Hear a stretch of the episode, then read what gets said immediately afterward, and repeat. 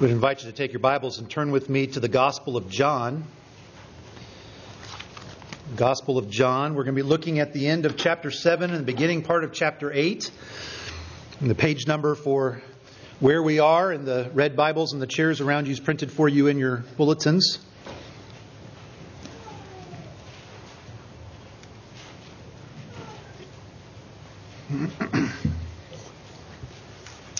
Going to begin reading in chapter 7 in verse 53, and then I'll read down to chapter 8, verse 11.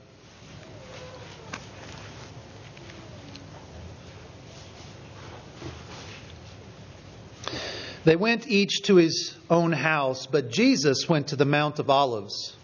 Early in the morning, he came again to the temple. All the people came to him, and he sat down and taught them. The scribes and the Pharisees brought a woman who had been caught in adultery, and placing her in the midst, they said to him, Teacher, this woman has been caught in the act of adultery. Now, in the law, Moses commanded us to stone such women. So what do you say? This they said to test him, that they might have some charge to bring against him. Jesus bent down and wrote with his finger on the ground. And as they continued to ask him, he stood up and said to them, Let him who is without sin among you be the first to throw a stone at her. And once more he bent down and wrote on the ground. But when they heard it, they went away one by one, beginning with the older ones, and Jesus was left alone with the woman standing before him. Jesus stood up and said to her, Woman, where are they? Has no one condemned you? She said, No one, Lord. And Jesus said, Neither do I condemn you. Go, and from now on, sin no more. Let's pray together.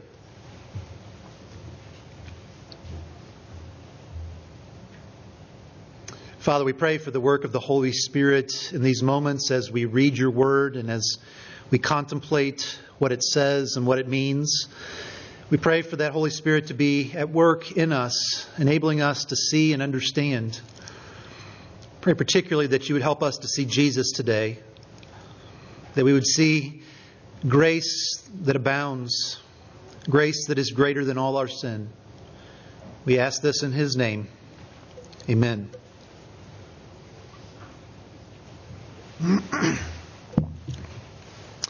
One of the things that I think confirms the authenticity of the Bible is all of the stories that we have in the scriptures that detail the, the deep extent of the depravity of the human heart.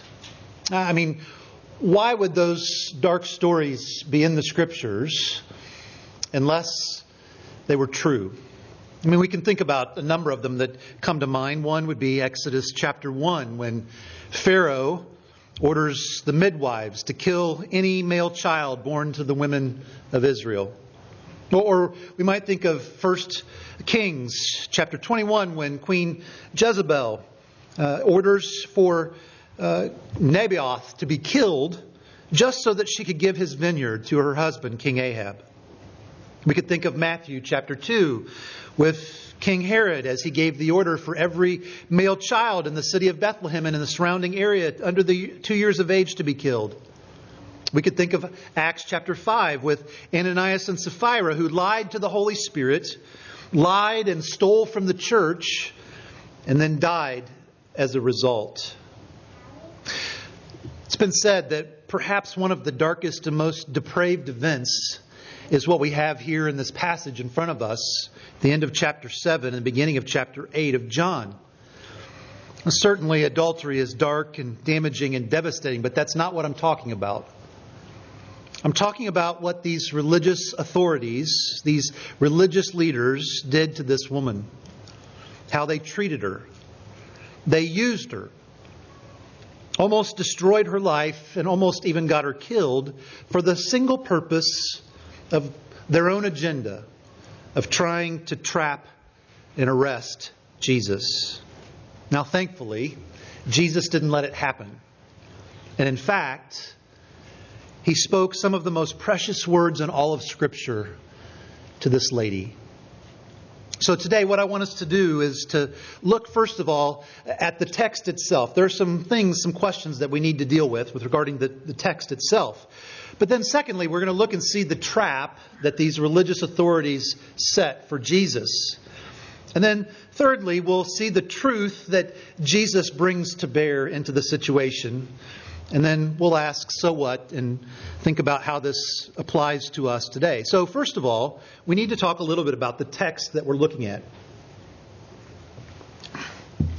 Most of your copies probably have brackets around this passage, and if you have the ESV translation, it actually has double brackets around uh, the beginning and the end of the passage. You might also have a footnote or a parenthetical comment that says something like, the earliest manuscripts do not have chapter 7, verse 53 to chapter 8, verse 11. So, what's going on here? What, what is going on with this passage? Well, as you all know, during the days of when the books of the Bible were being written, there were no Xerox machines. Uh, you couldn't go to Kinko's and get photocopies. You couldn't take a photograph of it. There was no mechanical copying of God's Word. So, in order to get copies that could be distributed and sent out to God's people, every word, every verse, every chapter, every book had to be copied by hand. So, for example, when Moses finished writing the first five books of the Bible, the Pentateuch, as he finished uh, the writing, then copyists would begin to make copies so that it could be sent out to God's people. There were strict rules, there were processes that had to be followed in order to be a scribe, to be a, a copyist. Over time, copies of the copies were made, and then copies of those copies were made, and so on and so on, so that we have literally thousands and thousands of manuscripts of the biblical books, more than any other ancient document or book.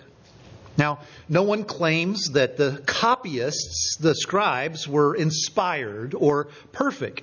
And over the centuries, there were some copying mistakes that took place. Now, now some scholars uh, try to use that reality to say that the Bible has so many errors in it that it's not worth your time, that you can't trust it. But any fear of that is removed when we understand that about 98% of the mistakes are simple things like a spelling error or a word that was written down twice or a sentence that was duplicated. Very few of, of the copying errors are substantive, but the passage that we have in front of us today is one of those substantive passages. The, the Bible is the most attested document that we have in history. As I mentioned, thousands and thousands of manuscripts, most of them uh, from the 400s AD and after. Small number came earlier. And many of those manuscripts from the 400s and after have this passage in them. Now, when we compare that with the second closest attested document, Homer's Iliad and Odyssey, it's rather remarkable. There are only about two dozen manuscripts of the Iliad and the Odyssey. And the earliest one is a thousand years ago, which was almost 2,000 years after it was written. So we have many, many more manuscripts of the Bible, and they are much closer to when the Bible was written. You may know that in the 19th and 20th centuries, we came across and found uh, older Bible manuscripts in the Middle East. They dated back to the 200s AD. Many of those earlier manuscripts don't have this passage in them, or they have the passage in a different place in the book of John, or they have the passage in the book of Luke. Excuse me. Now, add to that that the language here, the syntax of these verses, is pretty different than the rest of John's gospel. So many scholars, including uh, those in our circles, believe that these verses weren't originally in John's gospel. So you might be wondering, then why are you preaching on it? Well, it might not have originally been in John's gospel, and maybe it wasn't written by John. But that doesn't mean that it isn't a true story that took place during the earthly ministry of Jesus. I believe what we have here is an authentic, inspired eyewitness account of an historical event that took place in Jesus' day. In fact, this story is found in a third century commentary, and the man Papias, who lived around 100 AD, actually references this story. There is nothing in this passage that contradicts anything else in the Word of God. In fact, what we have in this passage complements and confirms what the Bible says in other places about the gospel and about God's grace.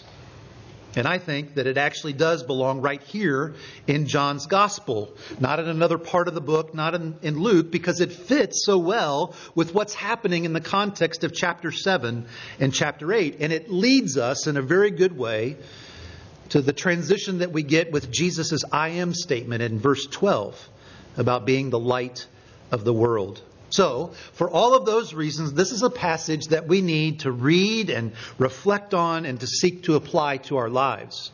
Uh, so, let's actually look at the text itself. And I want you to see the trap that these religious authorities tried to set for Jesus. Remind yourself of the context. Back in chapter 7, verse 32, the religious authorities were getting more and more upset with Jesus. As Jesus was speaking truth, as he was healing, as he was doing miracles, people were getting riled up. And we're told that the Pharisees and the scribes were getting more and more concerned. So, back in verse 32 of chapter 7, they sent the officers of the temple to go arrest Jesus. But we saw there that when they got to Jesus and they heard what he was saying, they were so amazed that they didn't arrest him and they went back to the scribes and the Pharisees empty handed, which caused them to become quite angry. Now, as we pick up our story here in verse 53, we see that what happened was after that, everybody dispersed for the night. But early the next morning, Jesus went back to the temple. And a large group of people went to him in the temple. And so Jesus sat down and he began to teach them. Now, you see the context here. It's a very public venue. Lots of people around. They're listening to Jesus teach. And the religious leaders thought this would be the perfect time and place to try to trap him. So, what was the trap? Well, you can see that beginning in verse 3 of chapter 8. The scribes and the Pharisees brought a woman who had been caught in adultery. And placing her in the midst, they said to him, Teacher, this woman has been caught in the act of adultery. Now, in the law, Moses commanded us to stone such women. So, what do you say? This they said to test him, that they might have some charge to bring against him. So they bring this woman who had been caught in the act of adultery. They brought her into the midst of the crowd in the temple. And then they explained to Jesus that she had been caught in the act. And, and then they rightly referenced uh, something that Moses said. Leviticus chapter 20 and Deuteronomy chapter 22, it says that if someone's caught in the act of adultery, it was a capital offense and they were to be killed, they were to be stoned. And then they asked for Jesus' opinion. Should she be stoned? Or should she be let go? Should we follow the law? Or should we be gracious? Now, John specifically tells us, just to make it very clear, this was a test, this was a trap. They were trying to get Jesus to say something or to do something that then could be a chargeable offense against him. In fact, they didn't even really need Jesus' opinion at all. If they were truly interested in justice in the situation, they would have taken it to the Sanhedrin, who often ruled on such matters as this. No, they had something else. They had ulterior motives. They were using this woman as a means of setting a trap for Jesus. And what would that trap do? Well, if Jesus answered their question by saying that the woman should be shown grace, then he could be charged with disregarding the law of God. It would discredit Jesus with the people who uh, saw him as someone who knew the law of God, someone who kept the law of God. And even worse than that, it likely would be used by these religious authorities to bring a serious charge against Jesus that he was a lawbreaker. But if Jesus answered that the woman should indeed be stoned, then he might be accused of disregarding love and grace. It would discredit Jesus with the people who heard him constantly talking about grace and mercy and kindness. It would contradict how Jesus was regularly showing mercy to sinners. It also would make sinners a lot less likely to come to him for help. I mean, if, after all, what he's going to do is throw them under the bus with the religious authorities. And on top of all of that, it would have got him in trouble with the Roman authorities, who alone had the power to bring capital punishment into a situation. This, this plan was brilliant. It was, it was ingenious. No matter what Jesus would say, they had him trapped. Or at least they thought they did. Now, before we look at how Jesus responded to this trap with the truth, we need to appreciate how vile it was what these religious authorities did. The law was quite clear regarding a charge like this. The burden of proof was significant and was specific and was weighty. No circumstantial evidence was sufficient. You, you couldn't bring the charge and convict someone on this because of a rumor that you heard. Uh, you couldn't even uh, bring a conviction uh, uh about somebody on this just because you saw the woman leave the man's house. Uh, you couldn't even do it if you saw lipstick on his collar. No, no circumstantial evidence was sufficient. The evidence that was required was two eyewitnesses that caught them in the act. One rabbi that was talking about this situation, the law, uh, what the law says, and the evidence that's required says that an eyewitness would have to be so certain that there could be no possible explanation for the movement observed. One non-biblical account from the same time frame talks about eyewitnesses who brought the same accusation about a different couple it happened to take place outside underneath a tree. And as the judge began to question the witnesses, he asked what kind of tree it was that they witnessed this, this act taking place under. And the witnesses disagreed, and so the judge threw the case out. Consequently, because the, the, requirement of the evidence is so stringent, there were almost never convictions and executions for adultery. It was extremely difficult to get the needed evidence. Unless, unless it was a setup.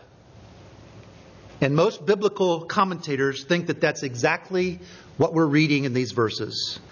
That these religious leaders created a situation where this woman was perhaps seduced, maybe enticed to get drunk, who knows?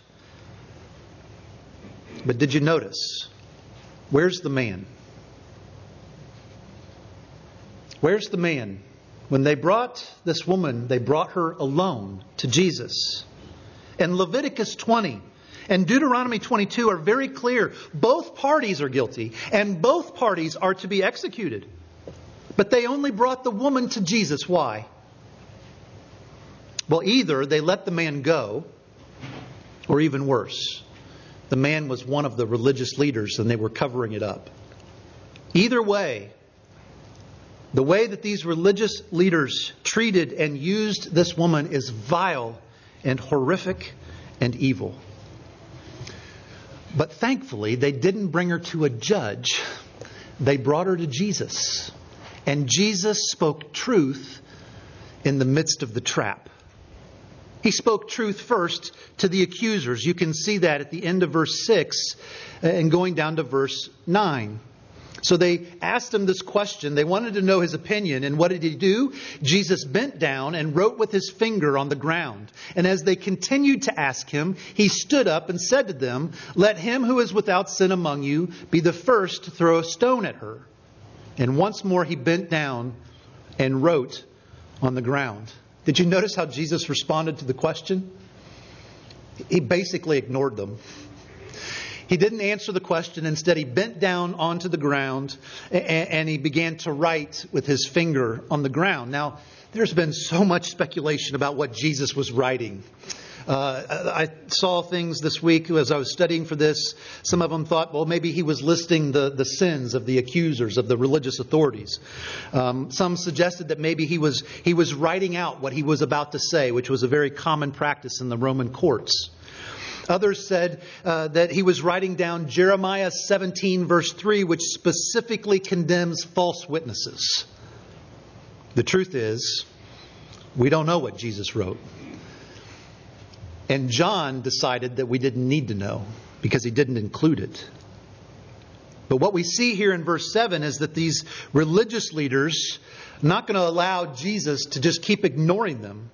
And so we're told in verse 7 that they kept asking Jesus the question. The, the verb tense there has this sense of asking over and over and over again. And the picture we have here is that Jesus is the one that's in control of this situation. He'll talk when he's ready.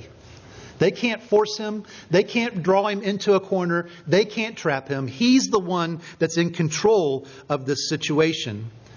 And so Jesus stands up and then he says what he said to them at the end of verse 7. And then what did he do? He bent back down and he started writing on the ground again. Now, uh, what did Jesus say to them? He said, Let him who is without sin among you be the first to throw a stone at her. What, what is Jesus not saying here? What is he not saying? He, he's not saying that only a sinless person could judge sin because that would mean no one would ever be judged, uh, uh, convicted. No one would ever be punished for their crimes, and that's unjust, and Jesus is not unjust. So, what was Jesus saying here? He was reminding these, these religious leaders what the Jewish law taught about eyewitnesses. In Deuteronomy chapter 17, it's clear that an eyewitness had to be free from any association with the crime that they witnessed. They could have had no involvement in order to be a credible eyewitness, and they were also required to throw the first stones at the one that they were accusing. So, how did the accusers respond to Jesus' uh, response to them? Well, we, we see that in verse 9. When they heard it, they went away one by one, beginning with the older ones, and Jesus was left alone with the woman standing before him. One by one, they sulked away, with the older ones leaving first. They all knew that they were guilty. They had set it up. They had let the man go, and they were using this woman for their own purposes to try to trap Jesus. And so they walked away with guilty consciences, full of shame, dumbfounded, no doubt, of how Jesus had somehow not fallen into their trap, and probably seething with anger. They walked away convicted by the truth that Jesus spoke. Jim Boice, in his commentary, says obviously there was something in the gaze of the Lord Jesus Christ or in the tone of his voice, or simply in the power of his presence that got through to these men, unrepentant as they were, and left them powerless. Think of the efforts they had gone through. Think of the plotting. Yet they were destroyed in a moment when they were confronted by the God who masters circumstances. Jesus spoke truth to the accusers but Jesus spoke truth to the woman as well. You see that in verses 10 and 11. Jesus stood up and said to her, Woman, where are they? Has no one condemned you? She said, No one, Lord. And Jesus said, Neither do I condemn you. Go, and from now on, sin no more. Can you just hear? Can you just hear in these words the compassion of Jesus for her? the, the gentleness, the kindness. He, he addresses her with the word woman. It was a, a term of dignity, a term of, of respect. And, and notice, he didn't ask her if she was guilty. He knew that she was guilty, and he knew that she knew that she was guilty. Where are your accusers? Has no one condemned you? And she says, No one, Lord. Now, that word Lord, it could actually be translated as Sir. She could simply be uh, using a, a, word of respect for Jesus, but it also can mean Lord. And did she, Did she understand that Jesus was the Lord? Did she understand that Jesus was her Lord? We don't ultimately know. But what we do know is that Jesus' final words to her, her in, this, in these verses are some of the most important and precious words in all of Scripture. Verse 11, he says, Neither do I condemn you. Go. And from now on, sin no more. Now, what was Jesus not saying here? What was he not saying here? He, he, he was not saying, you know what? It doesn't matter. Don't worry about it. That, that's an old law. Everybody's doing it these days. Just, just forget about it. You're, you're fine. That's not what Jesus is saying here. What was Jesus saying to her? It is, it's as if Jesus was saying, I came into this world not to condemn it, but to save it. And in a short time, I am going to the cross and I will give my life for yours. I will pay for your sins. The law demands that you die for your sins, and I will satisfy the demands of the law. Your sin will be put on me, and I will take it to the cross, and I will make payment in full for it. I will be condemned. I will have the wrath of God poured out on me so that you can hear the verdict no condemnation. So you can hear Paul in Romans 8 say, There is therefore no condemnation for those who are in Christ Jesus. Jesus was saying to her, You, you aren't condemned, you're forgiven. Now go out and live like a redeemed child of God. Go out and lean against and fight against your sin and grow in grace and holiness for the rest of your life. As we see the truth that Jesus is speaking to this woman, it, it brings us to that question of so what? what? What do we take away from this? Three things for you today. The first is we can never reverse the order of Jesus' words. The, the, the, order of the words that Jesus said to the woman are of the utmost importance to us. He says to her, You are not condemned, you are forgiven. So now go live a life of holiness. He says, You are justified. You've been declared righteous. Now go live a sanctified life. Justification always leads to sanctification, and the order can never be reversed. Jesus never says to us, Go get your life right, and then I will love you and accept you. Jesus never says to us, Stop your sinning, and then I will declare you righteous. Jesus never says to us, Go get sanctified, and then you will be justified in my sight. When you reverse the order, you have something other than biblical Christianity. You no longer have the gospel of grace. And as we think about these words that Jesus said to her and the order of them, we start to see the sweetness of the gospel. We remember the line in the hymn that we sing uh, so often Nothing in my hands I bring, simply to thy cross I cling. Naked, come to thee for dress. Helpless, look to thee for grace. Foul I to the fountain fly. Wash me, Savior, or I die. Martin Luther said, If you have tasted the law and sin, and if you know the ache of sin, then look here at Jesus and see how sweet in comparison the grace of God is, the grace which is offered to us in the gospel. I wonder if there's anyone here who can relate to this woman and all that she must have been feeling as she was standing there in front of Jesus before he spoke these words to her.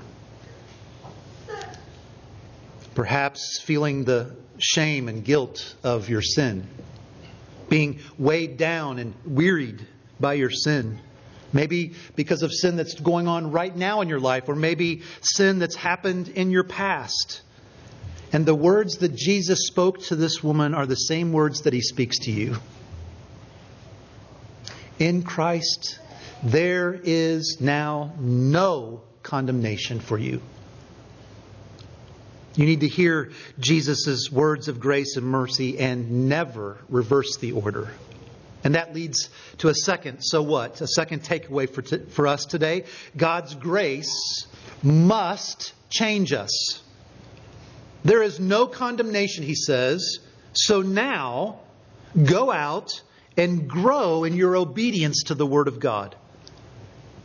You remember back earlier in our service the passage in Zechariah that we read, Zechariah chapter 3. Joshua the high priest was standing before the Lord and before Satan. Satan was accusing him. And the Lord rebuked Satan. Then he took off the dirty garments that Joshua was wearing, and he clothed him in a clean, pure, new set of clothes. And then he told Joshua, Now go out and walk in the ways of the Lord. Go, be faithful to the word. Go and serve and obey the Lord. It's a picture of what God does for each of us as His children, for all who are in Christ Jesus. He has removed your accuser, and He has removed the accusations, and He has removed your filthy garments, and He has clothed you with the perfect, pure righteousness of Jesus Christ. And then he sends you out to walk in the way of the Lord, to be faithful to his word, and to love and obey him. Never perfectly. We're still a sinner until we die or the Lord Jesus returns. But over the course of our life, we are pursuing growing in Christ likeness. Rick Phillips, in his commentary on this passage, said The law was once over our heads as a threat but now it is under our feet as a guide for godly living.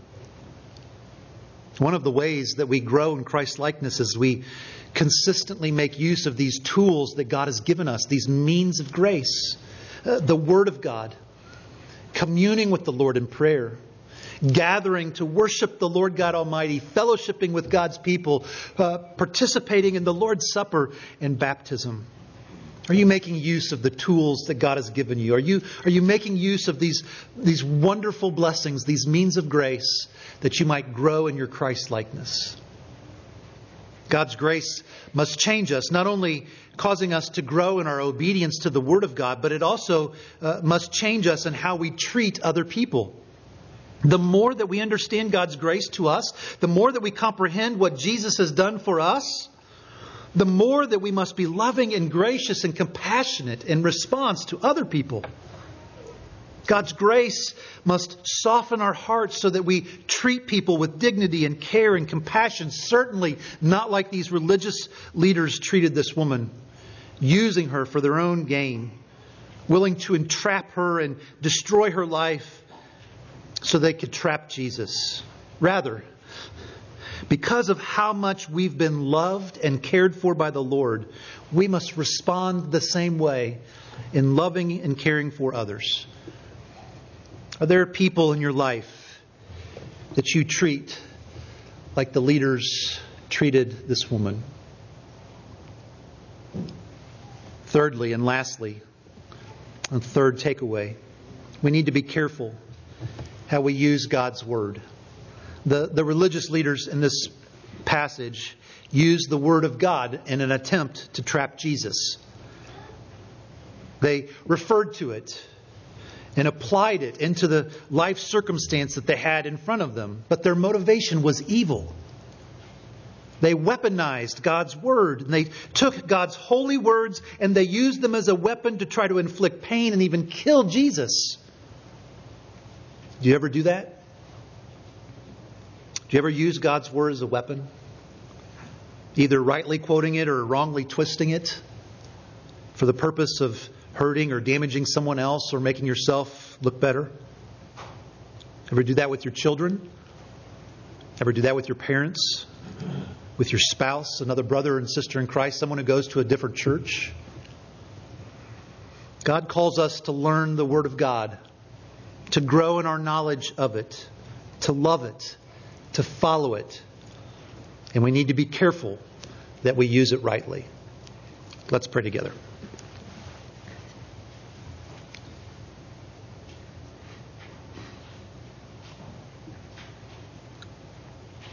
Father, again, we thank you for the ministry of the Holy Spirit.